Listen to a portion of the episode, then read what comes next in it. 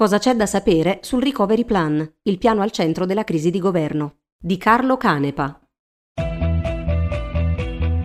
Ti piacciono i nostri podcast e apprezzi il nostro lavoro? Valigia Blu è un blog collettivo, senza pubblicità, senza paywall, senza editori. Puoi sostenere il nostro lavoro anche con una piccola donazione. Visita il sito valigiablu.it. Valigia Blu, basata sui fatti, aperta a tutti, sostenuta dai lettori.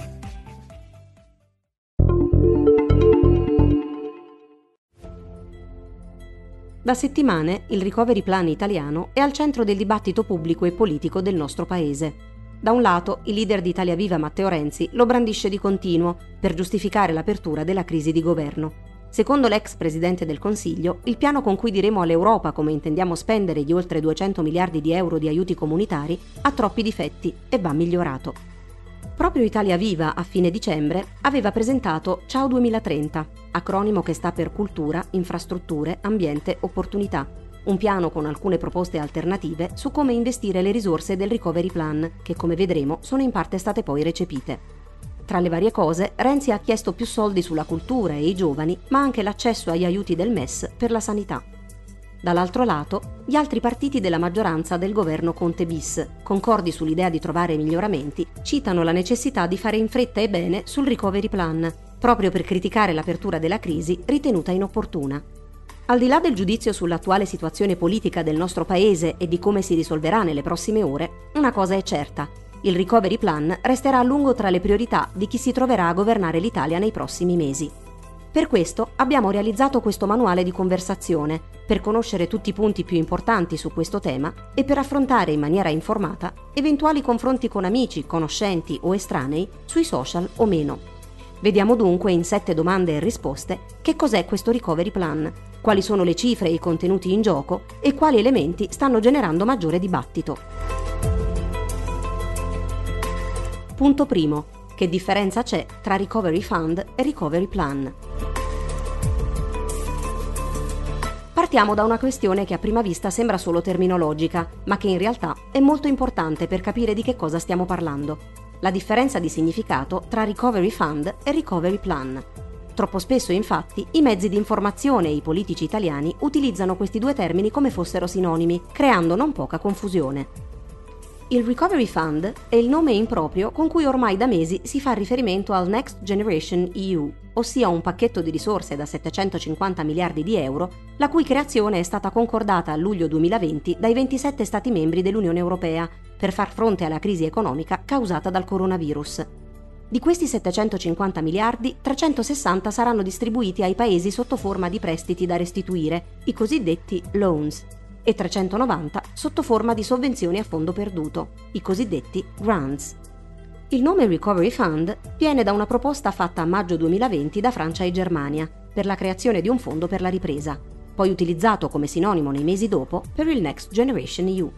La parte più consistente dei 750 miliardi del Next Generation EU è composta dal Recovery and Resilience Facility, in italiano dispositivo per la ripresa e la resilienza, un fondo da 672,5 miliardi di euro. Le restanti risorse del Next Generation EU sono distribuite tra altri fondi, il più consistente dei quali è il REACT EU.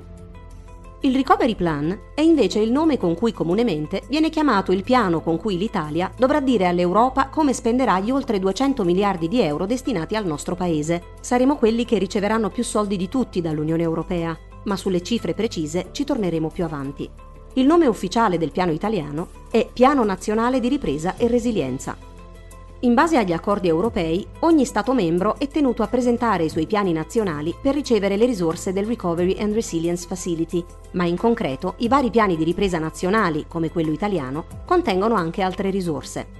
Ricapitolando, il Recovery Fund indica l'insieme degli aiuti europei messi in campo per far fronte alla crisi, il Recovery Plan indica il piano con cui ogni Stato membro spiega all'Unione Europea come intende spendere i soldi che gli spettano.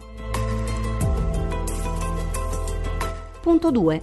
A che punto è il Recovery Plan? Cerchiamo adesso di capire come siamo messi con la consegna del nostro piano, prima di addentrarci nei dettagli sui contenuti.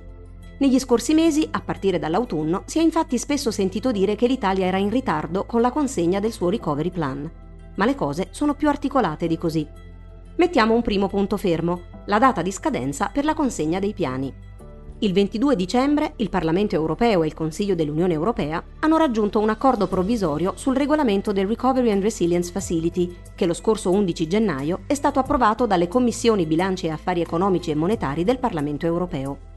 Quest'ultimo darà molto probabilmente il suo sì definitivo al regolamento nella plenaria dall'8 all'11 febbraio 2021, poi arriverà l'ok del Consiglio dell'Unione europea. In base agli accordi europei fin qui presi, i vari recovery plan vanno consegnati in via ufficiale entro il 30 aprile 2021. Tra l'altro, il regolamento dice che questa scadenza è as a rule, ossia in linea di massima, dunque ha una certa flessibilità. Ma più tardi è consegnato un piano, più tardi sarà approvato e meno tempo si avrà per metterlo in pratica. Al di là di questa considerazione, abbiamo quindi ancora a disposizione tre mesi per consegnare il nostro recovery plan all'Europa. Le accuse di ritardi, però, arrivate in passato al governo italiano, hanno riguardato non il piano definitivo, ma le sue bozze preparatorie. A settembre 2020 il governo ha presentato in Parlamento le linee guida per la realizzazione del Piano Nazionale di Ripresa e Resilienza, approvate dalle Camere il mese successivo. Da lì è partita la stesura vera e propria del piano italiano e sono iniziate le accuse di ritardo. La Commissione dell'Unione Europea ha infatti invitato i singoli paesi a mandare le bozze dei loro piani a partire dal 15 ottobre, ma le agitazioni all'interno del governo italiano non preannunciavano una stesura per così dire pacifica del nostro recovery plan. Dopo una serie di bozze rese pubbliche dai giornali, il 12 gennaio il Consiglio dei Ministri ha approvato la proposta di Piano Nazionale di Ripresa e Resilienza che è ora all'esame del Parlamento il governo ha detto che terrà conto delle indicazioni provenienti da Camera e Senato per migliorare e integrare il piano, prima di consegnarlo in via ufficiale all'Unione Europea. Una volta inviato il nostro recovery plan, la Commissione europea ha due mesi di tempo per valutarlo. Sui criteri di valutazione ci torneremo meglio più avanti, per poi mandare una proposta di esecuzione al Consiglio dell'Unione Europea, che entro un mese potrà approvarlo a sua volta a maggioranza qualificata. Dalla consegna del piano alla sua approvazione da parte dell'Unione Europea, dunque, potrebbero passare fino a tre mesi. Lo scorso 21 gennaio il commissario europeo per gli affari economici Paolo Gentiloni aveva dichiarato che a quella data l'Italia era uno dei 17 paesi dell'Unione Europea ad aver inviato una bozza del proprio piano, mentre i restanti 10 paesi avevano inviato poco o nulla. Ricapitolando, al momento l'Italia è ancora dentro la data di scadenza per consegnare il proprio recovery plan, ma la crisi di governo potrebbe rendere più accidentato il percorso se non dovesse risolversi in breve tempo. Punto 3. Che cosa c'è nel recovery plan dell'Italia? Veniamo adesso all'oggetto della discordia all'interno del governo dimissionario, analizzando che cosa c'è scritto nel Piano Nazionale di Ripresa e Resilienza, approvato dal Consiglio dei Ministri il 12 gennaio e ora all'esame del Parlamento. Ricordiamo che si tratta di una proposta, o bozza, come la chiamano i politici e i mezzi di informazione, e che dunque il testo subirà molto probabilmente diverse modifiche. Per non parlare di quelle che potrebbero essere indicate dall'Unione Europea in sede di valutazione. Partiamo dalle cifre in campo, molto ingenti. In totale, il PNRR italiano contiene risorse per circa 310 miliardi di euro, di questi, quasi 224 miliardi di euro vengono dalle risorse del Next Generation EU, così divisi, circa 210 miliardi dal Recovery and Resilience Facility e circa 14 miliardi dal fondo React EU. Le altre risorse contenute dal PNRR provengono dagli altri fondi europei previsti per il nostro Paese per il settennio 2021-2027. Concentriamoci sui quasi 224 miliardi di risorse del Next Generation EU, che riceveremo entro il 2026 e che dovremo restituire tra il 2027 e il 2058. Il PNRR li suddivide su sei missioni. Sono le aree tematiche con gli interventi strutturali del piano e vanno dalla digitalizzazione alla salute, passando per le infrastrutture e la rivoluzione verde. Per quanto riguarda i soldi del Recovery and Resilience Facility, circa 66 miliardi saranno destinati ad interventi in essere, ossia a misure già messe in campo dal governo o contenute nei vari provvedimenti approvati negli scorsi mesi. Tra i più discussi, per esempio, c'è il cosiddetto cashback. Poco più di 145 miliardi saranno invece destinati ad interventi nuovi, circa il 70%, e tra questi ci sono i quasi 69 miliardi di sovvenzioni a fondo perduto destinati al nostro Paese. La missione Rivoluzione Verde e Transizione Ecologica è quella con più risorse, il 31% sul totale del Next Generation EU. seguita da quella su digitalizzazione, innovazione, competitività e cultura. Ogni missione è a sua volta divisa in varie componenti, in totale sono 16, e poi in linee di intervento, in totale sono 48. Per esempio, la componente politiche del lavoro nella missione Inclusione e Coesione ha al suo interno sette linee di intervento, tra cui la fiscalità di vantaggio per il lavoro al sud e nuove assunzioni di giovani e donne e il sostegno all'imprenditoria femminile. Districarsi tra le varie missioni, componenti e linee di intervento non è semplice, così come è difficile stabilire quanti soldi sono destinati a singole voci, come la parità di genere, i giovani e il sud. Questi sono infatti le tre priorità trasversali su cui si articola il PNRR. Ai giovani, per esempio, andranno risorse come quelle per l'istruzione e la ricerca o l'inclusione e la coesione. Va inoltre aggiunto che, oltre a singoli interventi, il PNRR contiene una serie di promesse su riforme di contesto che il nostro Paese deve adottare ormai da anni per migliorare, tra le altre cose, la produttività e la sburocratizzazione, Parliamo per esempio della riforma della giustizia e del sistema tributario e dell'aumento della lotta all'evasione fiscale. Al di là della reale fattibilità di queste riforme, le decine di miliardi del PNRR sono suddivise in maniera congrua tra le varie voci di spesa oppure no? Qui la questione si fa più complessa.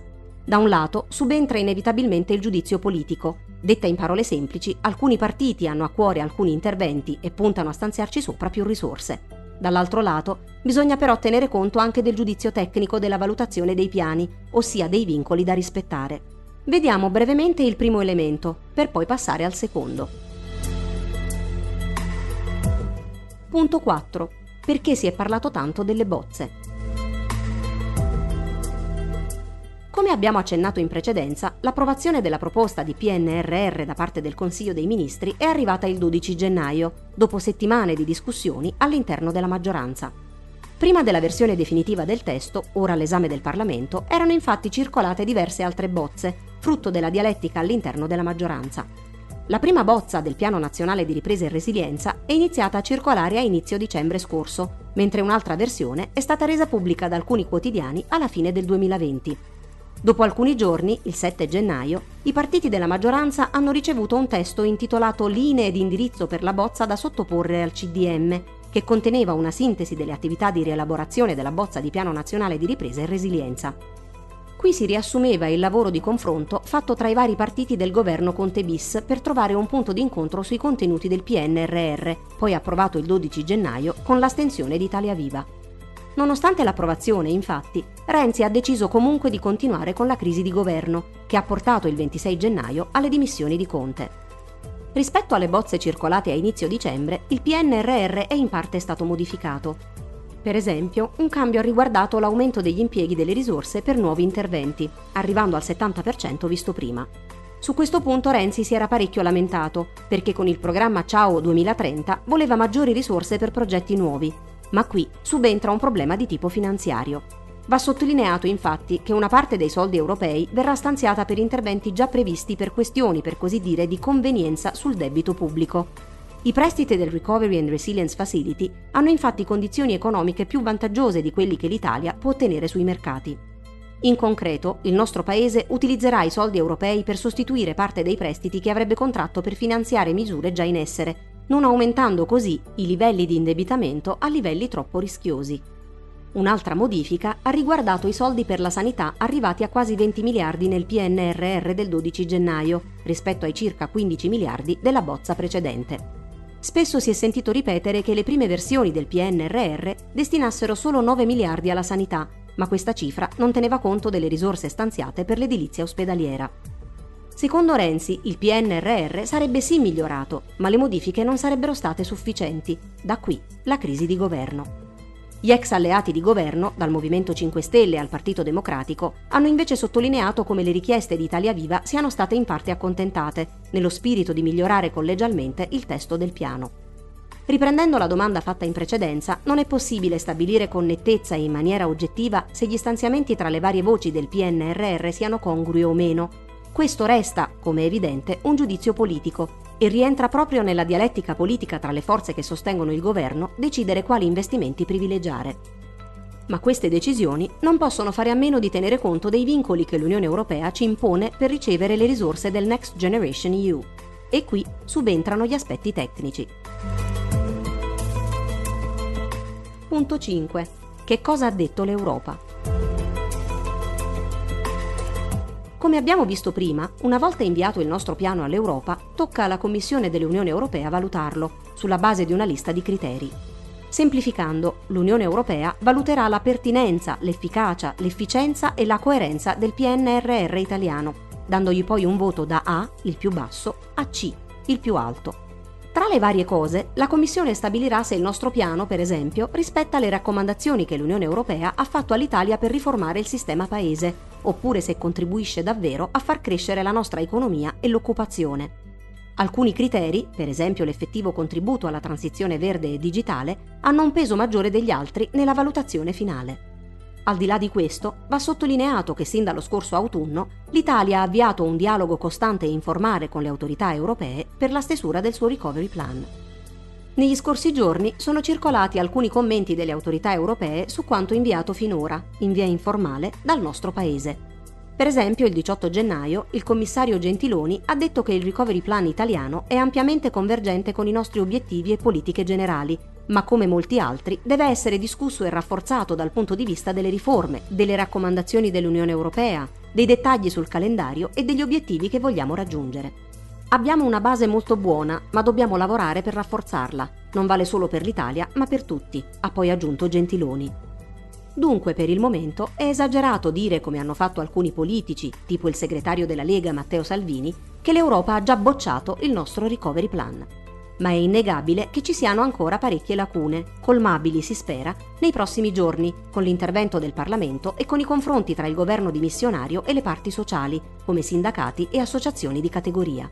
Serve infatti più chiarezza su come l'esecutivo, qualunque sia il sostituto del Conte bis, intenda raggiungere gli interventi contenuti nel piano Alcuni critici del PNRR, per esempio, hanno sottolineato una forte carenza per quanto riguarda la stima del ritorno economico degli investimenti. Il Recovery Plan, approvato il 12 gennaio, ha qualche pagina dedicata proprio all'impatto che le decine di miliardi europei avranno sulla crescita del PIL italiano, ma a livello abbastanza generale e vago, mentre l'Unione Europea richiede target e scadenze più dettagliate per ogni singola voce. Altre criticità sul nostro recovery plan sono state di recente sollevate dai tecnici del Parlamento, chiamati ad analizzare in un dossier tutte le cifre tra le pieghe del piano. In breve, il Servizio Studi di Camera e Senato ha fatto notare che bisognerà molto probabilmente trovare delle risorse aggiuntive, oltre a quelle europee, per coprire tutti gli investimenti previsti dal PNRR. Questo potrebbe comportare il rischio di far aumentare ancora di più l'indebitamento del nostro Paese, che è già cresciuto moltissimo a causa dell'emergenza coronavirus. Il Ministero dell'Economia è però intervenuto sul tema, dicendo che in realtà questo rischio sarebbe per il momento infondato. Secondo alcuni corrispondenti italiani da Bruxelles e Berlino, anche Francia e Germania avrebbero inoltre ricevuto critiche da parte dell'Unione Europea sulle bozze di piano che hanno inviato alle autorità europee. Punto 6. Che fine ha fatto la Task Force per il Recovery Plan? Un altro punto da chiarire per rispettare le indicazioni date dalla Commissione Unione Europea riguarda la cosiddetta governance del Recovery Plan, ossia la creazione di una struttura di monitoraggio che vigili su come vengono spese le risorse del Next Generation EU. Questa struttura è infatti prevista dagli accordi europei ed è stata al centro di aspri scontri nella maggioranza del governo Conte bis nel mese di dicembre. All'epoca, diverse fonti stampa avevano infatti riportato l'intenzione da parte dell'esecutivo di introdurre con un emendamento alla legge di bilancio per il 2021 la creazione di una task force per monitorare l'applicazione del recovery plan. L'intenzione iniziale di Conte sarebbe stata quella di creare una cabina di regia, composta dalla Presidenza del Consiglio, dal Ministro dell'Economia Roberto Gualtieri, del PD, e da quello dello Sviluppo Economico Stefano Putuanelli, del Movimento 5 Stelle. Il ministro degli affari europei Vincenzo Amendola sarebbe dovuto essere il referente di questa struttura con la Commissione dell'Unione Europea. Le sei missioni del PNRR sarebbero dovute invece essere gestite da sei manager, a capo di una task force con un numero non precisato di tecnici. Questa ipotesi è poi naufragata anche per le proteste di Italia Viva. Come spiega un dossier del Parlamento, il governo si è comunque impegnato a presentare al Parlamento, sulla base delle linee guida europee per l'attuazione del piano, un modello di governance che, tra le altre cose, monitori i progressi di avanzamento della spesa del PNRR. La crisi di governo ha per il momento congelato questa decisione, che potrebbe essere presa anche con un decreto legge. Che cosa hanno deciso di fare in questo senso gli altri grandi paesi dell'Unione Europea? La risposta è dipende. Per esempio in Spagna il controllo del piano nazionale di ripresa fa a capo al primo ministro socialista Pedro Sánchez, mentre in Francia e Germania il coordinamento e la gestione operativa sono in mano ai ministeri dell'economia e delle finanze. Ricordiamo che la questione del monitoraggio e della realizzazione del piano è un tema fondamentale del dibattito di questi giorni, non solo perché ce lo chiede l'Europa. Da un lato, l'Italia sarà infatti il paese dell'Unione Europea che riceverà più soldi dal Next Generation EU, Dall'altro lato, il nostro paese è spesso criticato di non essere in grado di spendere tutti i fondi che le arrivano ogni anno dall'Unione Europea. Per esempio, nel settennio 2014-2020 l'Italia ha speso il 43% dei fondi europei, contro una media dell'Unione Europea del 50%. Senza tralasciare il fatto che oltre ai singoli interventi servirà adottare anche le riforme promesse. Nell'eventualità che il PNRR venga approvato dall'Unione Europea, ci sarebbe inoltre un continuo controllo da parte delle istituzioni comunitarie per verificare che gli impegni presi dall'Italia siano rispettati, pena la sospensione dell'erogazione dei fondi. Punto 7. Che cosa succede ora? Ad oggi l'Italia non ha ancora un nuovo governo e non è chiaro se il mandato esplorativo ricevuto dal Presidente della Camera Roberto Fico si tradurrà in un terzo governo Conte, con una maggioranza più o meno identica a quella del Conte bis. In ogni caso, l'attuale governo dimissionario rimane in carica per il disbrigo degli affari correnti. Il suo mandato politico è stato fortemente ridotto, ma può ancora approvare, per esempio, i decreti legge o provvedimenti per far fronte all'emergenza. Parallelamente, anche l'attività legislativa di Camera e Senato è limitata principalmente all'esame dei decreti da convertire in legge, mentre nelle commissioni si sta discutendo proprio sul testo del Recovery Plan. Una volta terminato l'iter, non si hanno scadenze a proposito, il Parlamento approverà delle risoluzioni di cui il governo ha detto che terrà conto per migliorare il PNRR. Alla fine di tutto, dunque, molto del destino a breve termine del PNRR dipenderà comunque dal prossimo esecutivo, che difficilmente potrà stravolgere il piano avviato. Un suo totale ripensamento vorrebbe dire altro tempo da investire per la sua stesura e un nuovo dialogo informale con le autorità europee, mentre la scadenza di fine aprile si avvicina. Movimento 5 Stelle, Partito Democratico e Liberi Uguali hanno più volte dato il proprio sostegno all'attuale PNRR, riconoscendo la necessità di migliorarlo, mentre Italia Viva resta ancora fortemente critica e ha messo il Recovery Plan tra i contenuti su cui si deve discutere per poter riformare una maggioranza di governo, nonostante le numerose modifiche concessele nelle ultime settimane. Da alcuni giorni il leader della Lega, Matteo Salvini, ripete che il centrodestra sarebbe al lavoro per presentare un proprio recovery plan, ma per il momento non è stato pubblicato ancora nessun testo ufficiale. Salvini, ma anche altri esponenti dell'opposizione, hanno più volte criticato i soldi europei per la ripresa, dicendo che hanno delle condizioni molto forti, per esempio il rispetto delle regole europee sui vincoli di bilancio. È vero, come ha spiegato Pagella Politica, che il regolamento per il Recovery and Resilience Facility lega l'erogazione dei fondi al rispetto delle regole fiscali europee, ma questo avveniva e avviene anche per tutti gli altri principali fondi del bilancio dell'Unione Europea. Inoltre queste regole fiscali, previste dal cosiddetto patto di stabilità, rimarranno sospese per tutto il 2021 e forse anche per il 2022, e non è vero che una loro violazione comporterà in automatico politiche di austerità su pensioni o tasse. Come abbiamo accennato in precedenza, nella plenaria dell'8-11 febbraio 2021 il Parlamento europeo molto probabilmente approverà il regolamento del Recovery and Resilience Facility e dopo arriverà l'ok del Consiglio dell'Unione Europea. Poi, entro il 30 aprile, ogni giorno sarà valido per la consegna ufficiale del Piano nazionale all'Unione Europea e per dare il via al percorso di valutazione e di eventuale approvazione senza dimenticarsi che l'impiego di una buona parte delle risorse europee è già stato previsto dall'ultima legge di bilancio, oltre 121 miliardi tra il 2021 e il 2023.